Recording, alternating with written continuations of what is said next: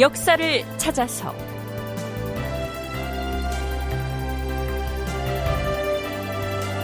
제504편 육전편찬 고치고 또 고치다. 극본 이상락, 연출 김창회.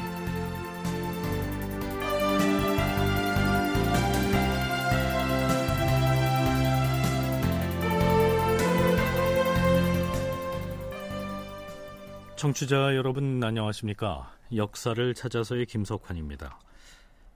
세종 8년 서기론 1426년에 해당하는데요.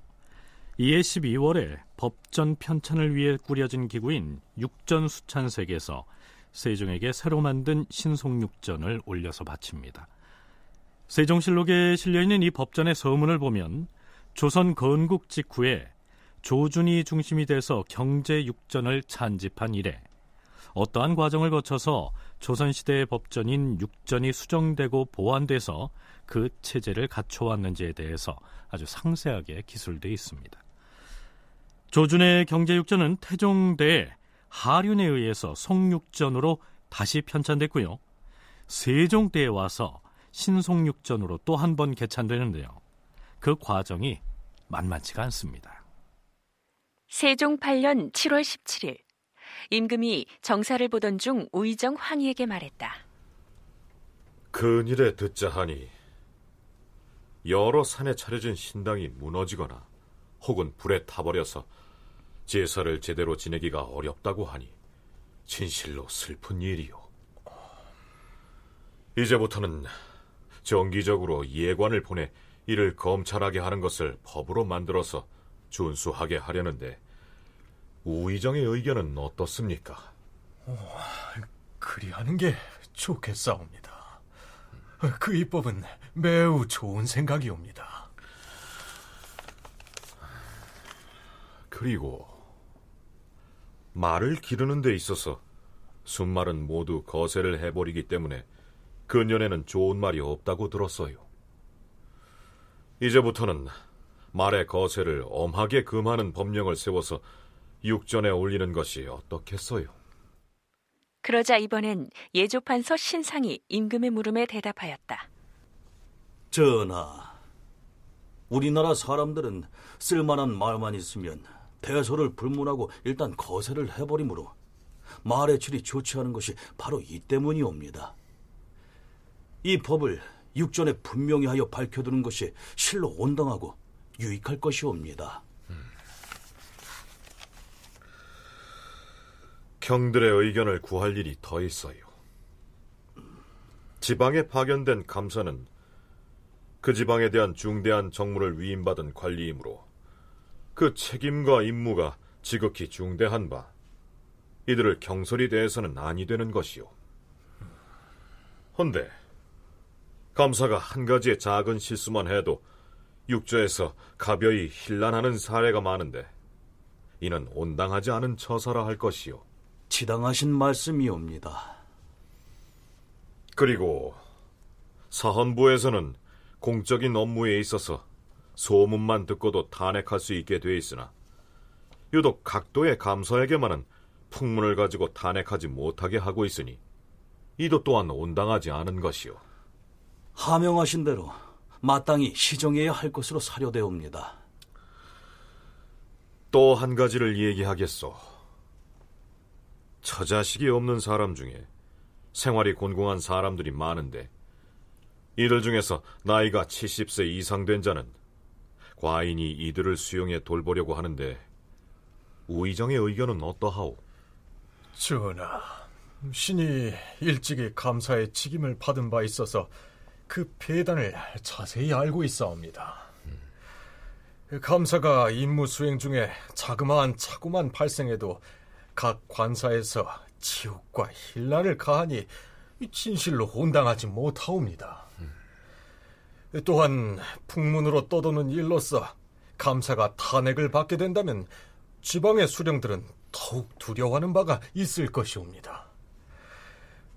그리고 어려운 노인들을 돌보는 일은 일찍이 태종께서도 양로법을 만들어서 노인들을 한 곳에 모아놓고 의식을 갖추어 돌보았사오나 노인들이 나와서 모이려 하지 않았사옵니다.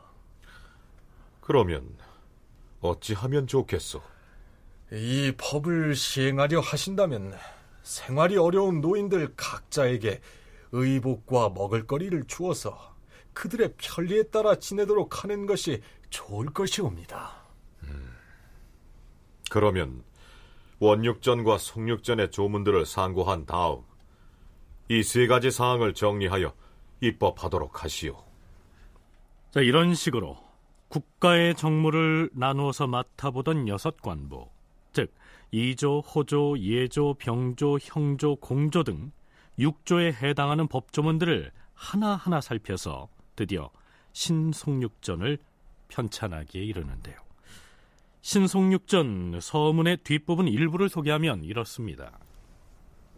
태종 8년 이후의 조례는 수찬을 거치지 못했던 탓에 법조문의 전후가 혹은 서로 어긋나고 혹은 중복되었기 때문에 관리들이 이것을 준용하는 데 혼란이 있었사옵니다.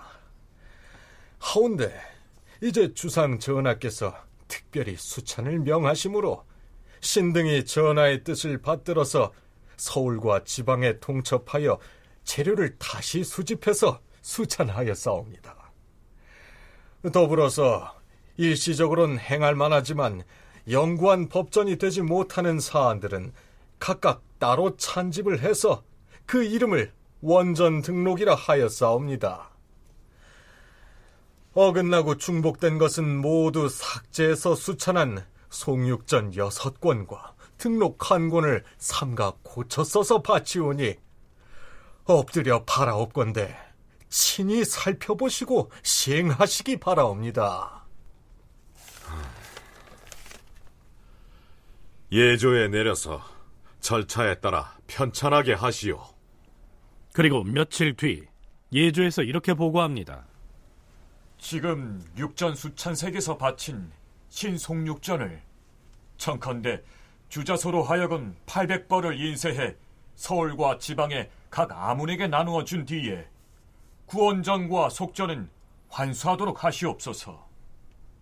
또한 등록은 가히 일시적으로 쓸 뿐이었고 영구히 쓸 법이 아니오니 단지 10벌만 복사해 한 벌은 궁중에 두고 그 나머지는 의정부와 육조와 대간에게 나누어 주도록 하시옵소서. 또한 그 인쇄할 종이는 평안도와 함길도의 2도는 제외하고 그 나머지 각도로 하여금 한 관청마다 3벌에 소용될 종이와 목을 거두어서 올려보내도록 하시옵소서. 신송육전 800벌을 인쇄하겠다 했는데 그것은 그리 하시오.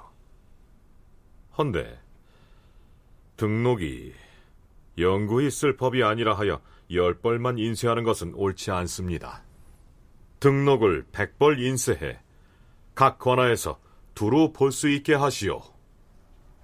세종 8년에 새로운 법전인 신송육전을 편찬해서 보급했다는 사실이야 이해하겠는데요. 거기에 더불어서 등록을 편찬했다는 것은 무슨 뜻일까요?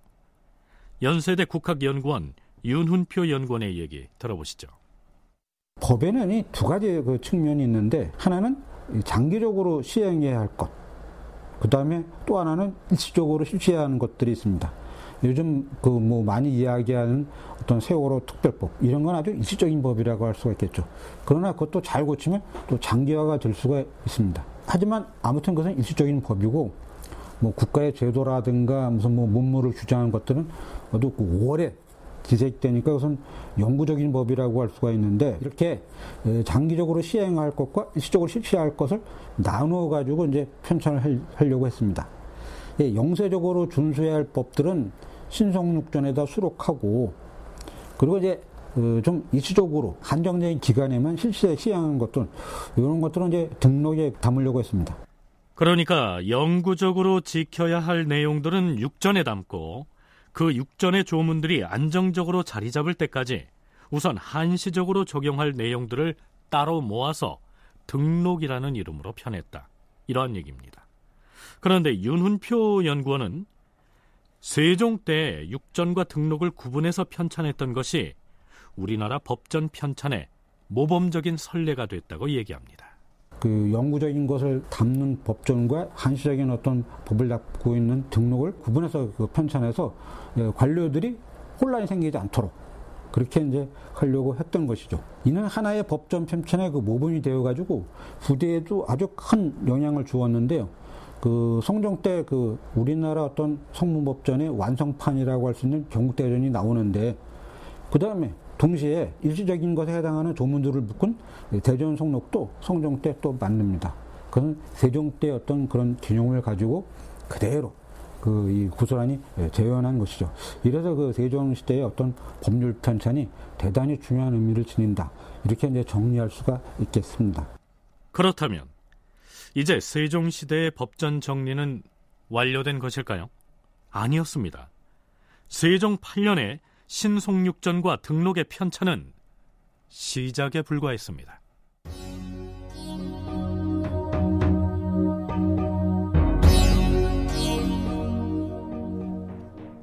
일단 신속육전을 편찬해서 관하에 배포했다고 했는데요. 육전의 조문을 수정하고 다듬는 작업은 이후로도 꾸준히 이어집니다. 애당초 육전 수찬색에서 신속육전을 찬수하는 데 주요 역할을 한 사람은 당시 영의정이었던 이직과 우의정 황희 그리고 이조판서 허조 등으로 올라있는데요. 초기에는 이직과 황희가 중심적인 역할을 했던 것으로 보입니다. 연세대 국학연구원 윤훈표 연구원과 역사고전연구소의 이명한 소장은 세종이 황희에게 법전 편찬의 중심 역할을 맡긴 배경을 이렇게 설명하고 있습니다. 황희가 아주 대표적인 인물인데 법이라고 하는 게 특히 그 세종이 중요시했던 것은 그 안정성입니다. 그 안정된 법을 만드는데 아주 그 적임자다라고 하는 데서 이제 이 사람을 갖다가 이제 임명을 했고요. 또 하나 중요한 점은 바로 그 영의정이었습니다. 국정의 그 최고 책임자였기 때문에 법을 만들 때 반드시 이 사람이 들어가서 모든 거를 이제 관할을 해야 된다. 그리고 또 하나 중요한 점은 그 황희라는 사람은 하륜하고 달리 그 자기가 마음대로 독단적으로 일을 처리하는 사람이 아닙니다. 충분한 어떤 의견 제시가 있으면 그걸 들어서 현실에 반영하는 그런 어떤 형태의 인물이었기 때문에 세종으로서는 아주 크게 믿었던 것이죠. 어떤 조종가라고 할 수가 있습니다. 실제로 법을 시행하다 보면 이게 제일 어렵습니다. 이게 제거해야 될 혹이냐 아니면 법을 운영하다가 보면은 이런 문제가 어쩔 수 생기는데 이건 다스려가야 될 거냐. 병으로 말하면 잘라서 없애버려야 되는 거냐? 더불어 안고 가면서 잘 다스리면서 가야 될 거냐? 근데 젊은 사람들은 일단 문제 생기면 고치자, 바꾸자예요. 세종이 이런 굉장히 싫어합니다. 그렇다고 무조건 문제가 생기는데 안고 가면 이것도 잘못되는 거죠. 요것을 가장 합리적으로 잘하는 사람이 황희였어요. 그래서 세종이 처음엔 여러 사람 의견 듣다가 나중에 가면 자꾸 황희한테 맡기는 게 요즘 말로 하면 네가 제일 낫다죠. 그런데 황희와 이직이 육전의 법령 정비를 도맡아 하는 것을 못마땅하게 여긴 관리들도 있었습니다. 세종 10년 윤 4월 15일 임금이 정사를 보았는데 이때 예조참의 고약해가 송육전의 편수 작업을 소수의 사람들에게 맡기는 것은 불가하다고 아뢰었다. 주상전하, 송육전은 국가 만세에 통용할 법이옵니다. 하온데 이 중요한 법을 다만 한두 사람으로 하여금 편수하게 한다면 편견에 치우칠 배단이 없지 않을 것이옵니다. 송육전의 편수 작업을 소수의 사람이 맡고 있어서 편견에 흐를 수 있다. 일리 있는 말이오. 하면 경의 생각으로는 어찌해야 그 배단을 없앨 수 있겠소? 평소 조정에서 신하들이 진언을 하는 예에 따라서 전하께서 여러 사람에게 자문을 구하시고 여러 사람이 논의를 모아 올리게 해서 시행하게 하시옵소서. 속전에 실린 조문들은 이미 선대 임금께서 시행해 오신 일들인 터에 어찌 쉽게 고칠 수 있겠소? 만약 완전히 새로운 법을 세우는 일이라면 마땅히 경의 말과 같이 해야 할 것이오. 헌데 이제 와서 만약에 법률의 조문들을 다시 논의에 붙인다면 반드시 저마다의 소견을 고집해 중구난방이 될 것이요. 예컨대 노비에 관련된 일만 가지고 보더라도 여태까지 임금이 내렸던 교지와 입법의 사례가 하나 둘이 아니오. 그 수견이 입법이니 하는 것이 대체로 허심탄회하고 아주 공정한 마음에서 나온 것이 아니고 모두 자기 이신의 이해타산에 기대해서 입법을 청하는 배단이 진실로 많은 형편이요. 이런 터에 여러 사람의 논의에 붙여서 육전의 조문들을 정할 수는 없는 것이요. 법이라고 하는 게 그 국가의 어떤 정책의 가장 핵심적인 부분을 담고 있기 때문에요. 그 여러 사람들의 이해관계를 충돌할 때 그것을 조정해 나가는 역할을 해야 되는데 이거를 너무 많은 사람들에게 참여시키면 그 패가 갈라지게 됩니다. 하자 파와 안 하자 파 또는 뭐 저런 걸 하자는 파와 그것을 반대하는 파 이래가지고 패싸움이 벌어지기가 아주 쉽습니다. 그래서 통제하기가 매우 그 어렵게 되는 것이죠. 그래서 그 세종 입장에서는 가장 믿을 만한 사람, 어떤 자신이 구상하고 있는 통치 철학, 법 철학에 가장 합당한 사람들을 뽑아가지고 그들을 중심으로 해서 그 이루어져야 실질적인 어떤 효과를 거둘 수 있다. 그러니까 노비의 소유권을 둘러싸고 숱한 쟁송들이 있어왔고 노비 변정 사업을 진행하면서도 임금이 교지를 내린 교명만도 무수히 많을 것인데 그 중에서 어떤 것을 택해서 육전에 올릴 것인지를 여러 대신들의 논의에 붙인다면 모두들 이해관계에 따라서 자신의 주장을 관철하려고 할 것이니 차라리 한두 사람에게 맡기는 편이 낫다. 세종의 판단이 이렇습니다. 아마도 황희 등에 대한 두터운 신뢰가 있었기에 이러한 결정도 가능했었겠죠.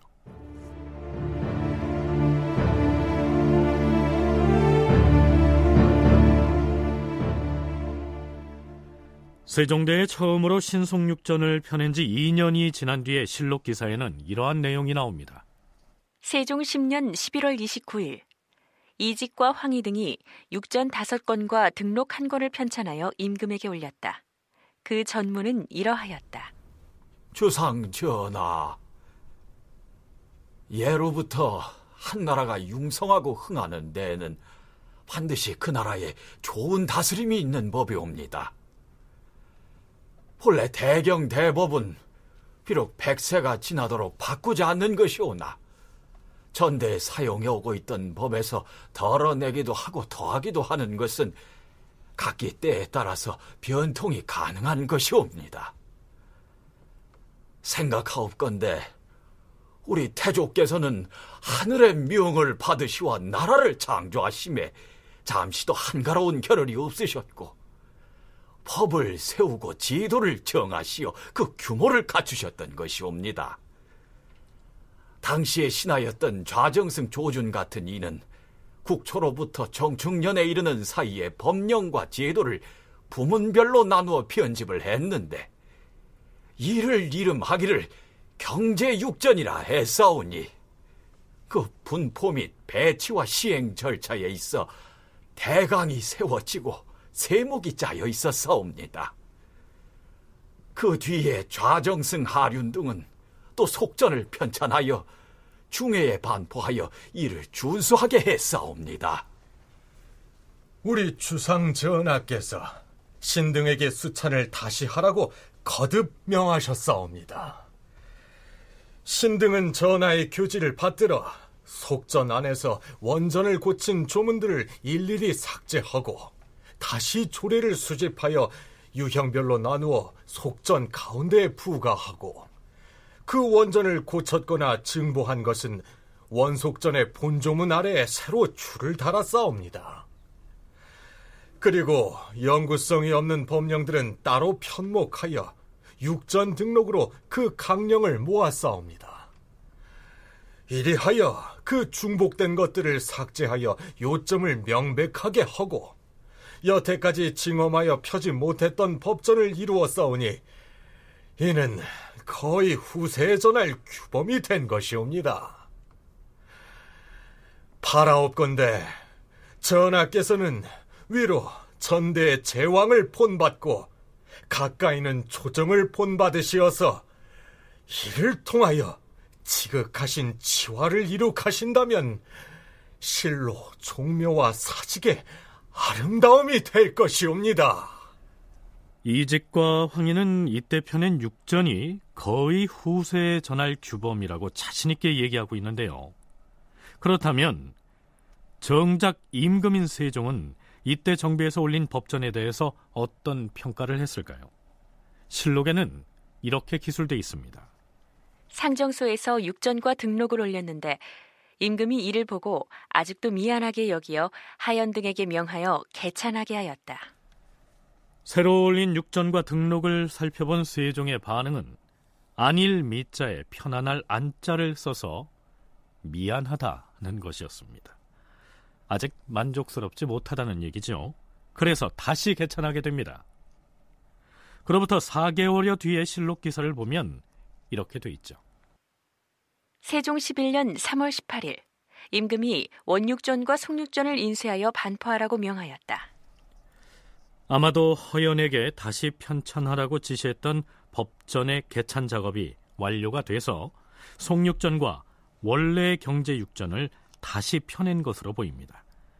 그런데 세종 13년 10월 28일의 기사를 보면 세종이 경연에서 안승선 등의 집현전 학사들과 법전에 대해서 나눈 이야기들이 소개되어 있습니다. 육전을 새로 찬술했는데 의정부와 육조에서도 지금쯤은 이미 다 검토를 했을 것이요. 경들이 보기에 의심나는 곳이 몇 군데나 되던가요? 전하, 신도 역시 육전을 두루 살펴보았사오나 별 의문점을 찾아내기가 진실로 어려웠사옵니다. 집현전의 선비들은 평일에 글을 읽을 때에는 별 의심을 나타내지 않다가 진강하는 글에 이르면 힘을 써서 정밀히 살피는 까닭으로 의문점들을 많이 찾아낸다는 사실을 알고 있어. 과인이 지금 육전을 진강하게 하려는데 아마도 반드시 의문점들이 많이 제시돼서 법조문들을 개정할 것이 있게 될 것이라 믿습니다. 자, 세종은 한 번 편찬한 법전을 다시 고쳐 펴내게 하고요. 그렇게 반포한 법전을 경연 등에서 의견을 물어서 또다시 고치게 하는 등 법전의 조문들을 거듭해서 고쳐나가는 작업을 계속합니다. 법조문 자체의 부실로 인한 모순, 이게 아주 또 크고요. 다른 법들과의 충돌, 그 다음에 사회적인 관습이나 관행과의 갈등, 이것이 또 나타나기가 쉽고요. 그 다음에 현실사회에서 벌어지는 현상과의 괴리 등으로 인한 혼란이 발생하는데, 예를 들어서 지금 현재 복지 관련해서 많은 좋은 법을 만들자라고 해도 그 법을 만들게 되면 국가 재정이라든가 여러 가지 문제가 생기게 됩니다. 아무리 그 법이 좋아도 현실사회와 조화돼야만 법은 안정돼가지고 제대로 운영될 수가 있는 겁니다. 그래서 아무리 그 훌륭한 법이라고 해도 현실에서 여러 가지 문제에 봉착했을 때 잘 해결될 수 있느냐 없느냐, 이게 아주 중요합니다. 법의 안정성을 위해서 쉼없는 수정작업을 계속해 나가는 것이라는 얘기인데요. 실제로 세종이 진강, 즉 집현전 학사들과의 강론에 이 육전의 조목들을 주제로 올려놓고 논의하는 장면들이 등장합니다. 세종 13년 10월 29일 임금이 경연에 나아가서 비로소 육전을 강론하였다. 이 강론에서 세종은 서연관에 관한 언급을 하는데요. 임금의 학문 수양을 위해서 신하들이 임금에게 유교의 경서와 역사를 가르치는 것을 경연이라고 하고요. 임금이 아닌 세자에게 강론을 하는 것을 서연이라고 합니다. 물론 서연관은 서연을 담당하는 관리를 일컫는 말이죠. 세자의 서연을 담당하는 서연관들을 모두 다른 직책을 겸하는 겸관으로 임명하게 되니 이것은 바람직하지 않습니다. 가령 최만리와 박중림 등이 세자에게 강할 때에는 세자가 그들에게 상당히 어려운 것들을 매우 활발하게 질문합니다. 그 연유는 채말리와 박중림 두 사람은 세자를 시종한 지가 아주 오래돼 서로 친한 까닭입니다. 헌데 나머지 관원들은 서로 교대해 가끔 들어와서 강을 하게 되니 세자는 이 사람들이 낯치선 까닭에 부끄러워 머뭇머뭇하면서 질문을 못하는 것입니다. 사정이 이러하니 서연관의 경우 겸관을 없애고 서연만을 담당하는 사람들로 녹관을 설치해 오랫동안 그 임무만을 전담하게 함이 옳지 않겠소? 서연관을 녹관으로 설치하여 세자의 교양을 전담하게 함이 매우 옳은 것으로 사려되옵니다. 이 문제는 의정부의 정승들에게 알려서 의논하게 한 뒤에 법으로 정하도록 하시오. 그리하겠사옵니다, 전하. 그리고 육전에 관한 의문이 있어 아뢰겠사옵니다. 말해보시오. 모름지기 여자는 남편을 따라야 되는 사람이옵니다. 그야 그렇지요. 하온데 종실과 문무의 관리들 중에서 남편이 이미 관작이 평강되어 낮아졌는데 그 아내는 그대로 오래 두게 되오니 이는 매우 불편하옵니다. 지금부터는 남편이 직첩을 회수당하면 그의 아내에게서도 곧장 작첩을 회수하게 하시옵소서. 지당한 말이오. 이조로 하여금 관련된 법을 만들도록 하시오. 태종 때 만들어진 송육정만 해도 바로 이제 그런 문제가 드러나게 되는 것이죠. 이래서 이 법 실행의 안정성에 문제가 됐고 그것이 결국 국가의 유신을 크게 하락시키는 그러한 요인이 된다는 겁니다. 이것을 피하기 위해서 세종은 많은 노력을 했는데 아주 세밀한 부분에까지 점검을 실시를 합니다. 그래서 이 법이 만들어졌을 때 다른 것과 충돌하지 않고 사회의 문제를 갖다가 적절하게 해결하는 데 좋은 역할을 할 수가 있는지 이거를 사전에 그 최고의 엘리트가 모여있다라고 하는 집현전, 여기 경영관은 바로 그 집현전 학사들인데 그들에게 검토를 해보라 이렇게 지시를 하고 경연에서 이것을 이제 찾아가지고 읽어서 이제 하나하나 점검하게 됩니다. 이 시기에 가장 적절한 조문을 만드는 게 중요한 거거든요. 그렇다 당장 내일 바꾸지 않는 건 아니지만 어느 정도 바운더리 안에서 우리 어떤 목표나 이런 현재 상황에 가장 알맞는 법을 만드는 게 중요하거든요. 근데 조선시대는 사회가 별로 발전하지 않는다고들 생각하니까 물론 조선시대 사람들도 그래요. 세상이 시대가 바뀌고 발전하면 법이 바뀌어야 된다 말은 하는데 어쨌든 지금처럼 빨리 바뀌지 않으니까 만들 때는 가장 오래 갈 수 있는 완벽한 법을 만들어야 된다 이런 개념들이 많습니다. 그러니까 현실에 맞는 게 아니라 궁극적으로 이게 옳은 거예요. 그래서 이제 집현전 학사들하고도 토론하고 하는데 문제는 아무리 완벽한 법이란 없다는 거죠. 현찰이 가면 계속 문제가 생기는데 세종의 장점이 적당히 안 넘어간다는 거예요. 그래서 자기도 알아요. 법이 완벽할 수는 없고 어디나 문제가 생긴다. 하지만 만들 때는 악착같이 검토해서 이게 정말 참고 살아야 될 문제인지 이거 정말 커져서 심각해질 문제인지 검토하자.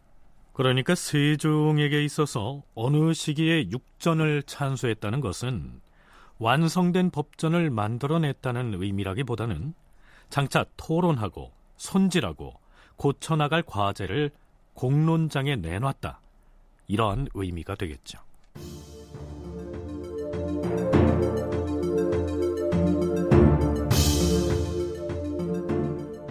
세종이 법을 세우는 과정에 얼마나 많은 논의 과정을 거치는지, 그리고 그 입법 목적에 도달하기 위해서 얼마나 신중을 기하는지를 가장 잘 보여준 사례로 공법 제정 과정을 들 수 있겠죠.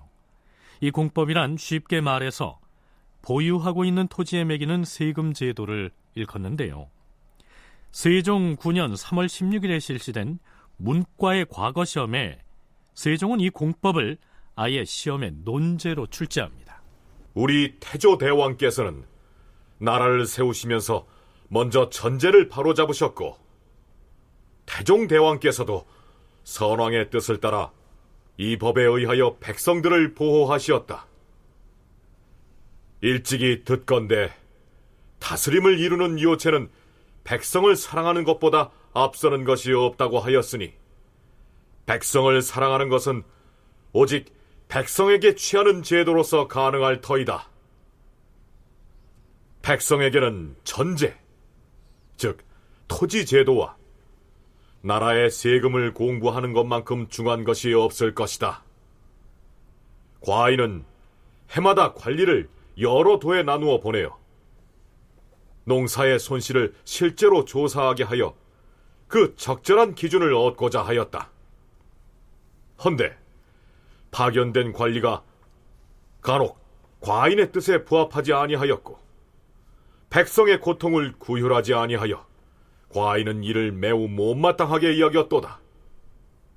이런 연유로 그 제도를 취하지 못하고 있는 바 좋은 방법이 없겠는가? 사람이 직접 가서 손실을 실제로 조사하는 일에 있어서도 그 관리가 사적인 감정을 가지고 누구에게는 올려서 징세하고 누군가에게는 내려서 징세를 하게 되면 백성이 그 해를 입을 것이니 이 폐단을 구제하고자 한다면 마땅히 공법에서 방법을 찾아야 될 것이다. 그대들은 경술에 통달하고 정치의 대체를 알고 있을 터이니 생각한 바를 모두 다 논술하라. 과인이 장차 채택하여 시행하게노라. 이때가 세종 9년이었는데 공법 시행에 관한 논의는 20년이 넘게 계속됩니다. 이미 세종 초부터 공법을 만들어야 되겠다, 이런 어떤 논의가 이제 일어나고 있었고요. 세종 12년이 되면 구체적인 어떤 논의를 가지고 종적으로 조사를 하게 됩니다. 위로는 이제 고관 대작부터 아래는 농민까지 총 약 17만 명에게 문의를 해봅니다. 그래서 이러한 식으로 이 공법을 만들면 어떻겠는가, 이렇게 이제 문의를 해가지고 18년에 그 문의된 내용을 다 종합 정리할 수 있는 공법 상정소라고 하는 기구를 이제 설치를 하게 됩니다. 그래서 26년에, 그러니까 상당한 어떤 시간이 걸려가지고 공법 실시를 위한 최종안이 채택된다. 그러니까 한 20년이 넘는 세월을 갖다가 공법이라고 하는 법을 만들기 위해서 이제 세종은 이제 힘을 기울이게 되는데요. 공법 시행에 관해서는 이미 저희 프로그램 478편에서 상세히 다뤘기 때문에 길게 언급하지 않겠는데요. 세종은 이 법의 시행 여부를 두고 전국적인 여론조사에 붙여서 무려 17만여 명에게 의견을 묻습니다. 공법할 때 여론조사도 하고 실측도 하고 실제 비교도 하고 하는데, 세종은 정말 문제가 안 생기는 법, 이런 법이 없다는 거 알지만 만드는 사람 입장에서는 최대한 고민해서 만들어야 된다.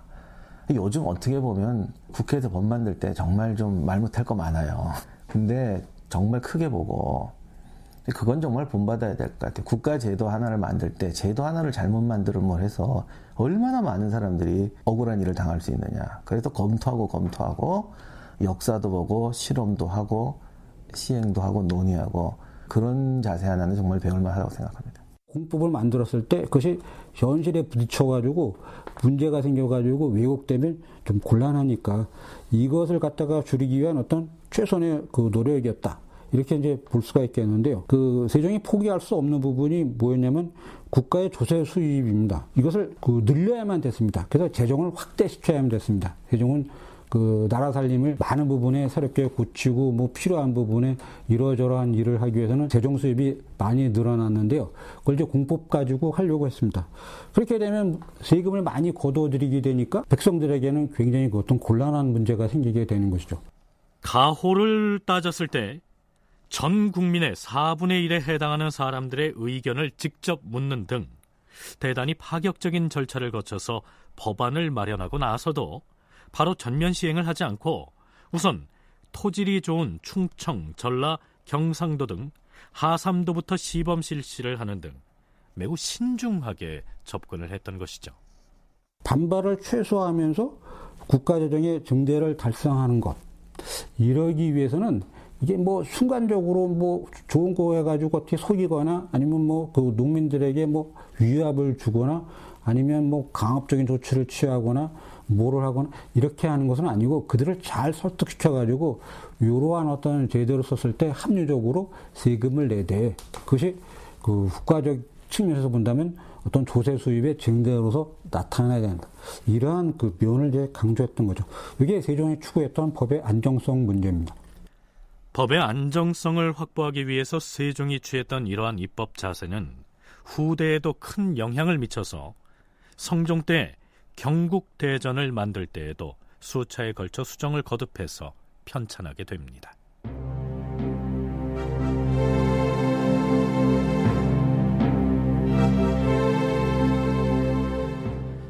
그렇다면 당시 조선에서는 이조, 호조, 예조, 병조, 형조, 공조 등 6조에 관련된 사안을 규정해 놓은 그 육전이란 법전만으로 국가를 통치할 수가 있었을까요?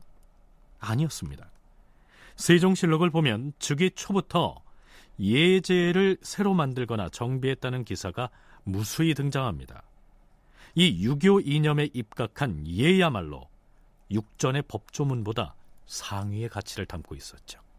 유교사에 갖고 있는 아주 그 독특한 어떤 그 부분이라고 할 수 있는데, 서양의 기독교에서는 그것은 그 종교, 즉 하나님의 말씀, 성서, 이런 어떤 절대적인 추예가 그 있습니다.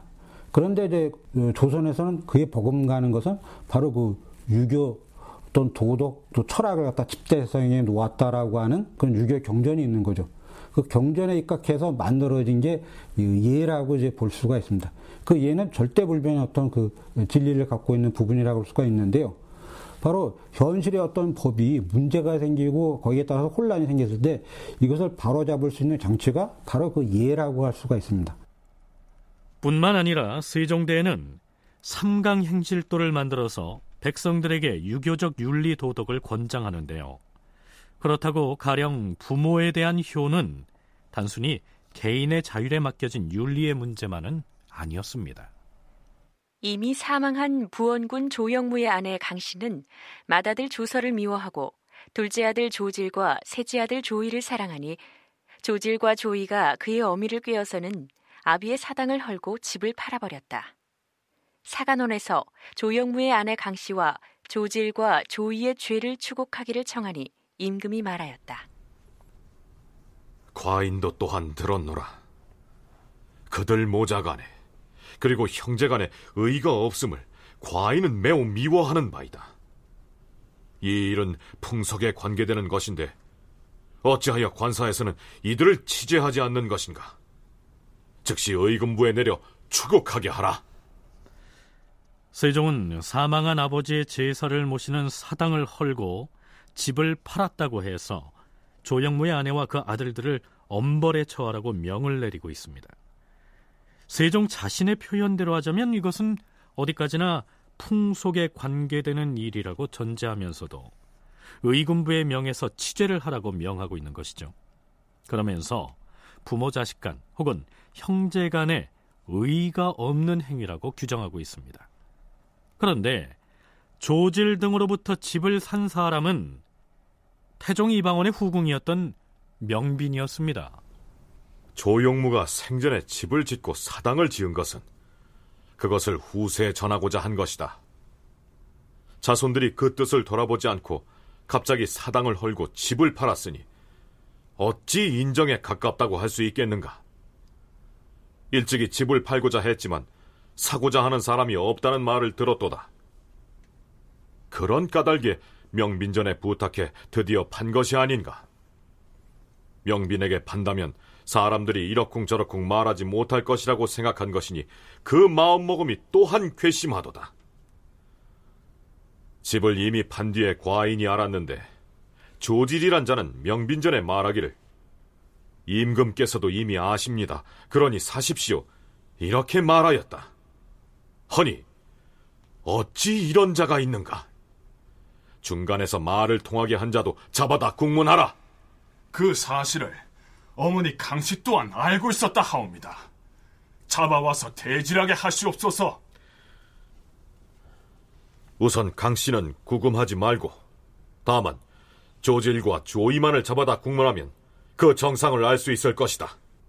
전하, 자식이 어버이에게 봉양을 잘못하여도 큰 죄가 되는 것이온데 조질은 아버지의 제사를 지내는 사당을 헐어버림으로써 신주가 의탁할 곳이 없게 하였사오니 이는 용서할 수 없는 죄이옵니다. 사헌부로 하여금 고문을 하여 죄를 규명하게 하시옵소서. 불효를 범했으니 그자에게 한 차례 고문을 가하도록 연호하겠다. 전하, 불효한 죄에다 불충죄까지 범하였사오니 율에 따라 단죄하게 하시옵소서. 그대들은 조영무의 아들 조질의 죄를 불충죄로 중하게 다스리라 하고 있으나 조질의 죄는 불충은 아니지 않은가? 불효에다 불충이옵니다.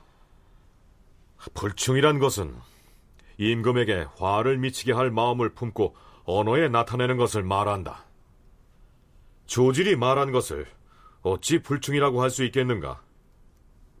이미 불효죄로 장 100의 형을 집행했으니 어찌 죄를 더할 수 있단 말인가? 그자가 한 거짓말이 주상 전하께도 미쳤사오니 그 불충함이 막심하옵니다. 그럼에도 장형만 가하게 하였사오니 신하된 자가 누구인들 실망하지 않겠사옵니까? 청컨대 외방으로 내쫓으시옵소서. 조질이 자기의 죄를 모면하고자 하여 이런 말을 한 것이지 불충은 아니다. 더 이상 재론하지 말라. 불충이 아니라 하더라도 조질은 사당을 헐고 아비의 집을 팔았으니 그 불효함이 이보다 더할 수 없사옵니다. 청컨대 율에 따라 단죄하여 지방에 안치하게 하시옵소서. 결국 임금은 얼마 뒤에 조질을 간성으로 귀양 보내고 조의의 현직을 파면하라고 명하였으니 대간들의 주청에 따른 것이다. 그러니까 조영무의 아들 조질 등은 성문법전인 육전의 어느 조문에 저촉된 죄를 저질렀기 때문에 벌을 받은 게 아니고 선친에게 제의를 올리는 사당을 철거함으로써 불효를 범했기 때문에 그 대가로서 벌을 받은 것이죠. 지금 같으면 윤리도덕에 해당하는 사항일 텐데 유교 이념이 지배하던 당시에는 그 자체로 용서받을 수 없는 범죄가 됐던 것입니다. 조선 왕조실록에는 그 외에도 불효죄를 범했다거나 혹은 예에 어긋난 행동을 했다 해서 벌을 받았다는 내용의 기사들이 자주 등장합니다. 법을 그러면 어떤 정신에 입각해서 고칠 수 있겠는가? 그건 예에 입각해서 예제라고 하는 이 그 움직일 수 없는 이런 어떤 진리 체계를 담고 있는 것에 입각해서 법을 갖다 개정할 수가 있는 겁니다. 그냥 왕이 자기 마음대로 그 생단원으로 만약 그 개정을 했다가는 엄청난 혼란에 직면해가지고 제대로 뭐 통치되는 부분이 없겠죠. 그럴 때 그것을 보완하는 아주 중요한 장치로서의 예가 있는 겁니다. 그래서 이제 세종은 그 예를 아주 최고로 좋은 것들만 잔뜩 모아놔가지고 최고의 그 완전한 그것을 만들어 놓고 거기에 입각해서 법도 제정하고 만들고 수정, 보완하는 이러한 어떤 그 양면적인 작업을 그 했습니다. 왜 했는가? 그것은 법의 그 안정성을 위해서.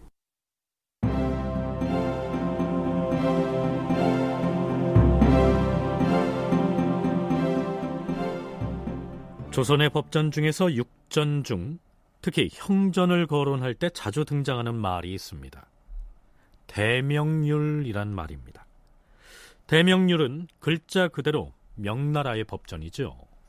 대명률은 명나라 때 형법전으로 사용되어 온 형률서다. 명나라 태조 주원장이 황제로 즉위하기 전 오왕으로 칭하던 1367년부터 황제로 즉위한 뒤인 1397년까지 모두 4차례에 걸쳐 편찬 또는 개정을 거쳐 확정되었다. 우리는 조선 태조 이성계가 대명률 적용을 선언한 이후 대한제국 말까지 형법의 근간으로 적용해왔다. 그렇다면 이 중국의 형전인 대명률이 조선에서 어떻게 구시를 해왔는지 잠시 살펴보기로 하죠. 세종 3년 3월 28일 송기를 비롯한 25명이 의정부의 서편 행랑에서 술을 마신 것이 발각되어 신문을 받았다.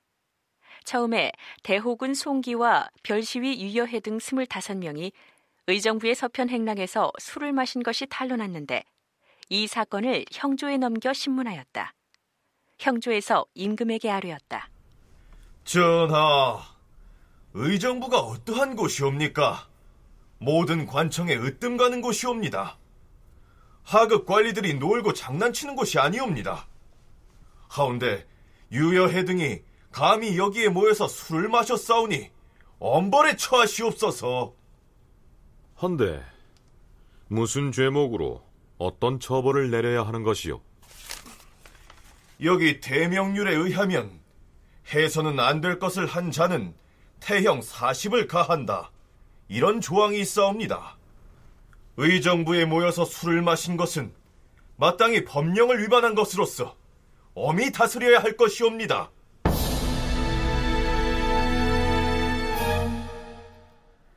세종 3년 6월 형조에서 외관에 출입한 상인들에게 법을 엄중히 적용할 것을 아랬지요.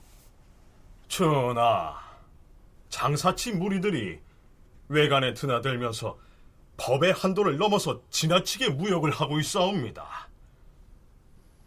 외관에 함부로 출입하지 못하게 하는 방금의 법을 마련하여서 그들이 가지고 있는 물건을 빼앗고 형률에 의하여 죄를 다스려야 마땅하나 그 죄목이 기껏 태형 50대에 불과하고 또한 죄인이 자원하는 경우에는 돈으로 대신 납입할 수 있게 돼 있사오니 이로 인하여 그들이 법을 대단치 않게 여기옵니다. 허면 대명률에 마땅한 조문이 없는가? 있사옵니다. 말해보라. 이자들이 외부인과 내통하여 무역을 하면서 공모하기에까지 이르렀사오니 금후부터는 몰래 무역을 하는 자는 대명률에 명시된 대로 명주 비단 면포를 사사로이 국경 밖으로 꺼내어 내다 판 죄, 이 조문에 의거하여 곤장 100대를 치고 물건과 배와 술에는 모두 관에 몰수하며 함께 내통 공모한 정황이 드러난 자 역시 잡아들여서 엄중 신문하게 하시옵소서. 그리 처결하라.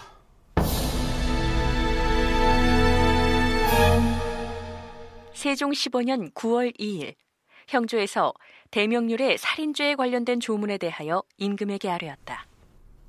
전하, 대명률에 따르면 싸우다가 상대를 때려 죽이거나 고의로 살인하는 경우 조문에 이르기를 무릇 싸우다가 때려서 살인한 자는 손발로 가해하였거나 다른 물건이거나 쇠붙이 연장 따위로 했거나를 불문하고 모두 교수형에 처하고 고의로 살인한 자는 자명에 처하며 공모하여 같이 때리다가 살인이 된 경우 직접 죽인 자는 교형에 처하고 주모한 자는 장 100대에 3천리 밖으로 귀양 보내며 나머지 사람은 각각 장 100대에 처한다. 이렇게 돼 있사옵니다. 비록 쇠붙이 연장으로 상해하여 죽인 경우라도 사지의 급소를 공격한 것이 아니라면 처음부터 죽일 의사가 없었으나 우연히 죽인 것으로 보아야 하고 만약 급소를 찔러 죽였다면 비록 싸우다가 그리 된 일일지라도 곧 사람을 죽일 마음이 있었던 것으로 보아야 하옵니다. 이렇듯 대명률은 비록 중국의 명나라에서 만든 형전체계라곤 하나 그것이 조선에 들어온 이후 조선에서 형법과 형률을 만들 때 근간이 된 것을 넘어서 아예 조선의 형법으로 사용되기도 했던 것입니다.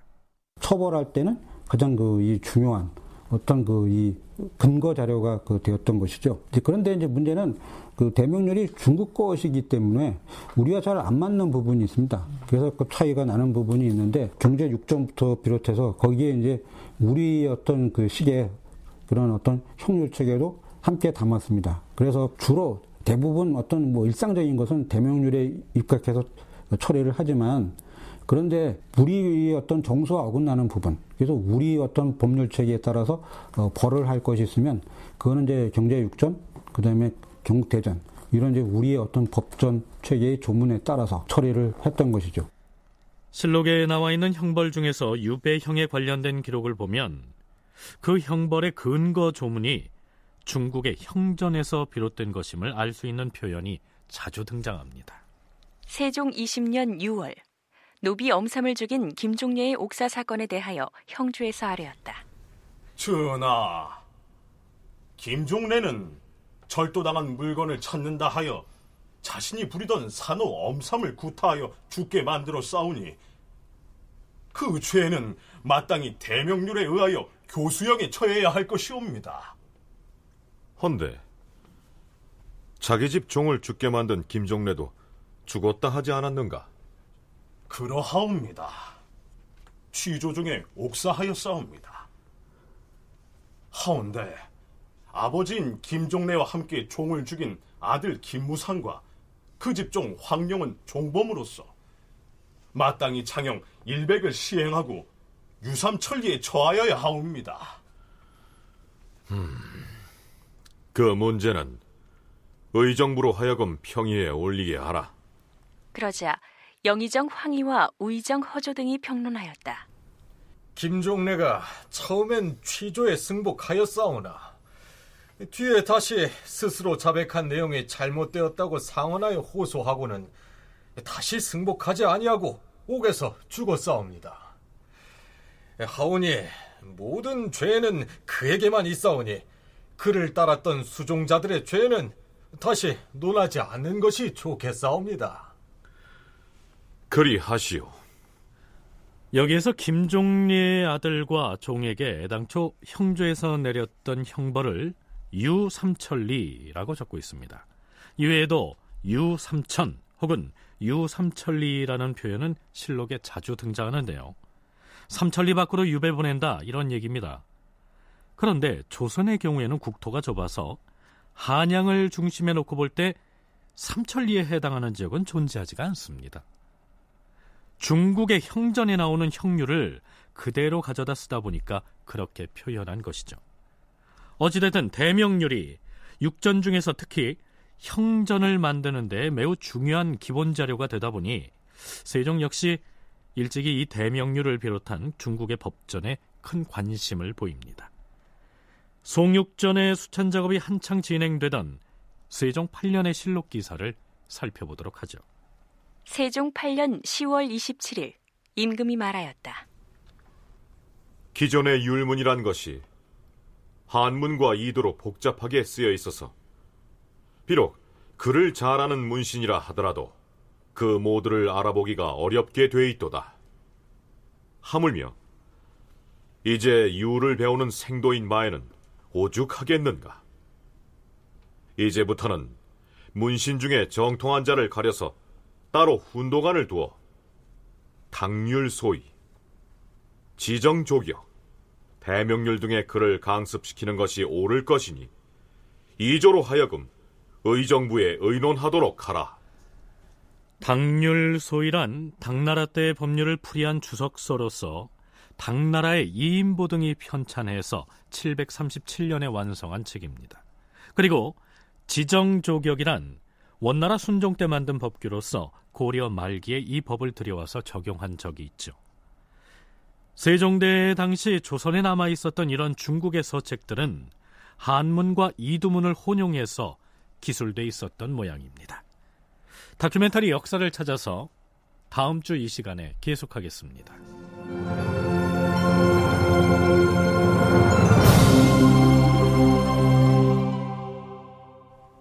출연 구자형, 박노식, 전종구, 시민종, 신범식, 윤용식, 박진우, 이승준, 장병관, 임호기. 낭독 김현정, 해설 김석환. 음악 박복규, 효과 신연파 정영민, 기술 이진세.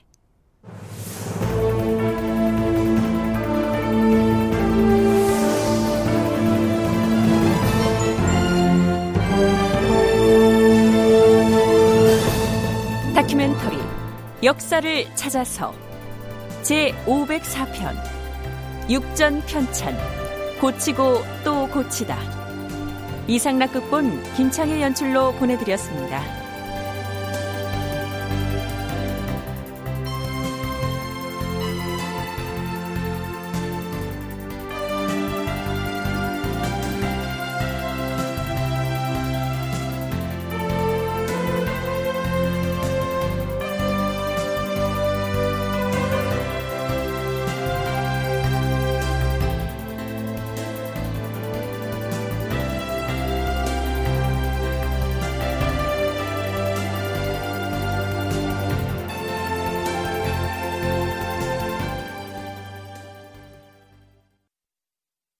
중파 972kHz, 단파 6015kHz, 한민족 네트워크 채널 KBS 한민족 제1방송입니다. 잠시 후 1시가 되겠습니다.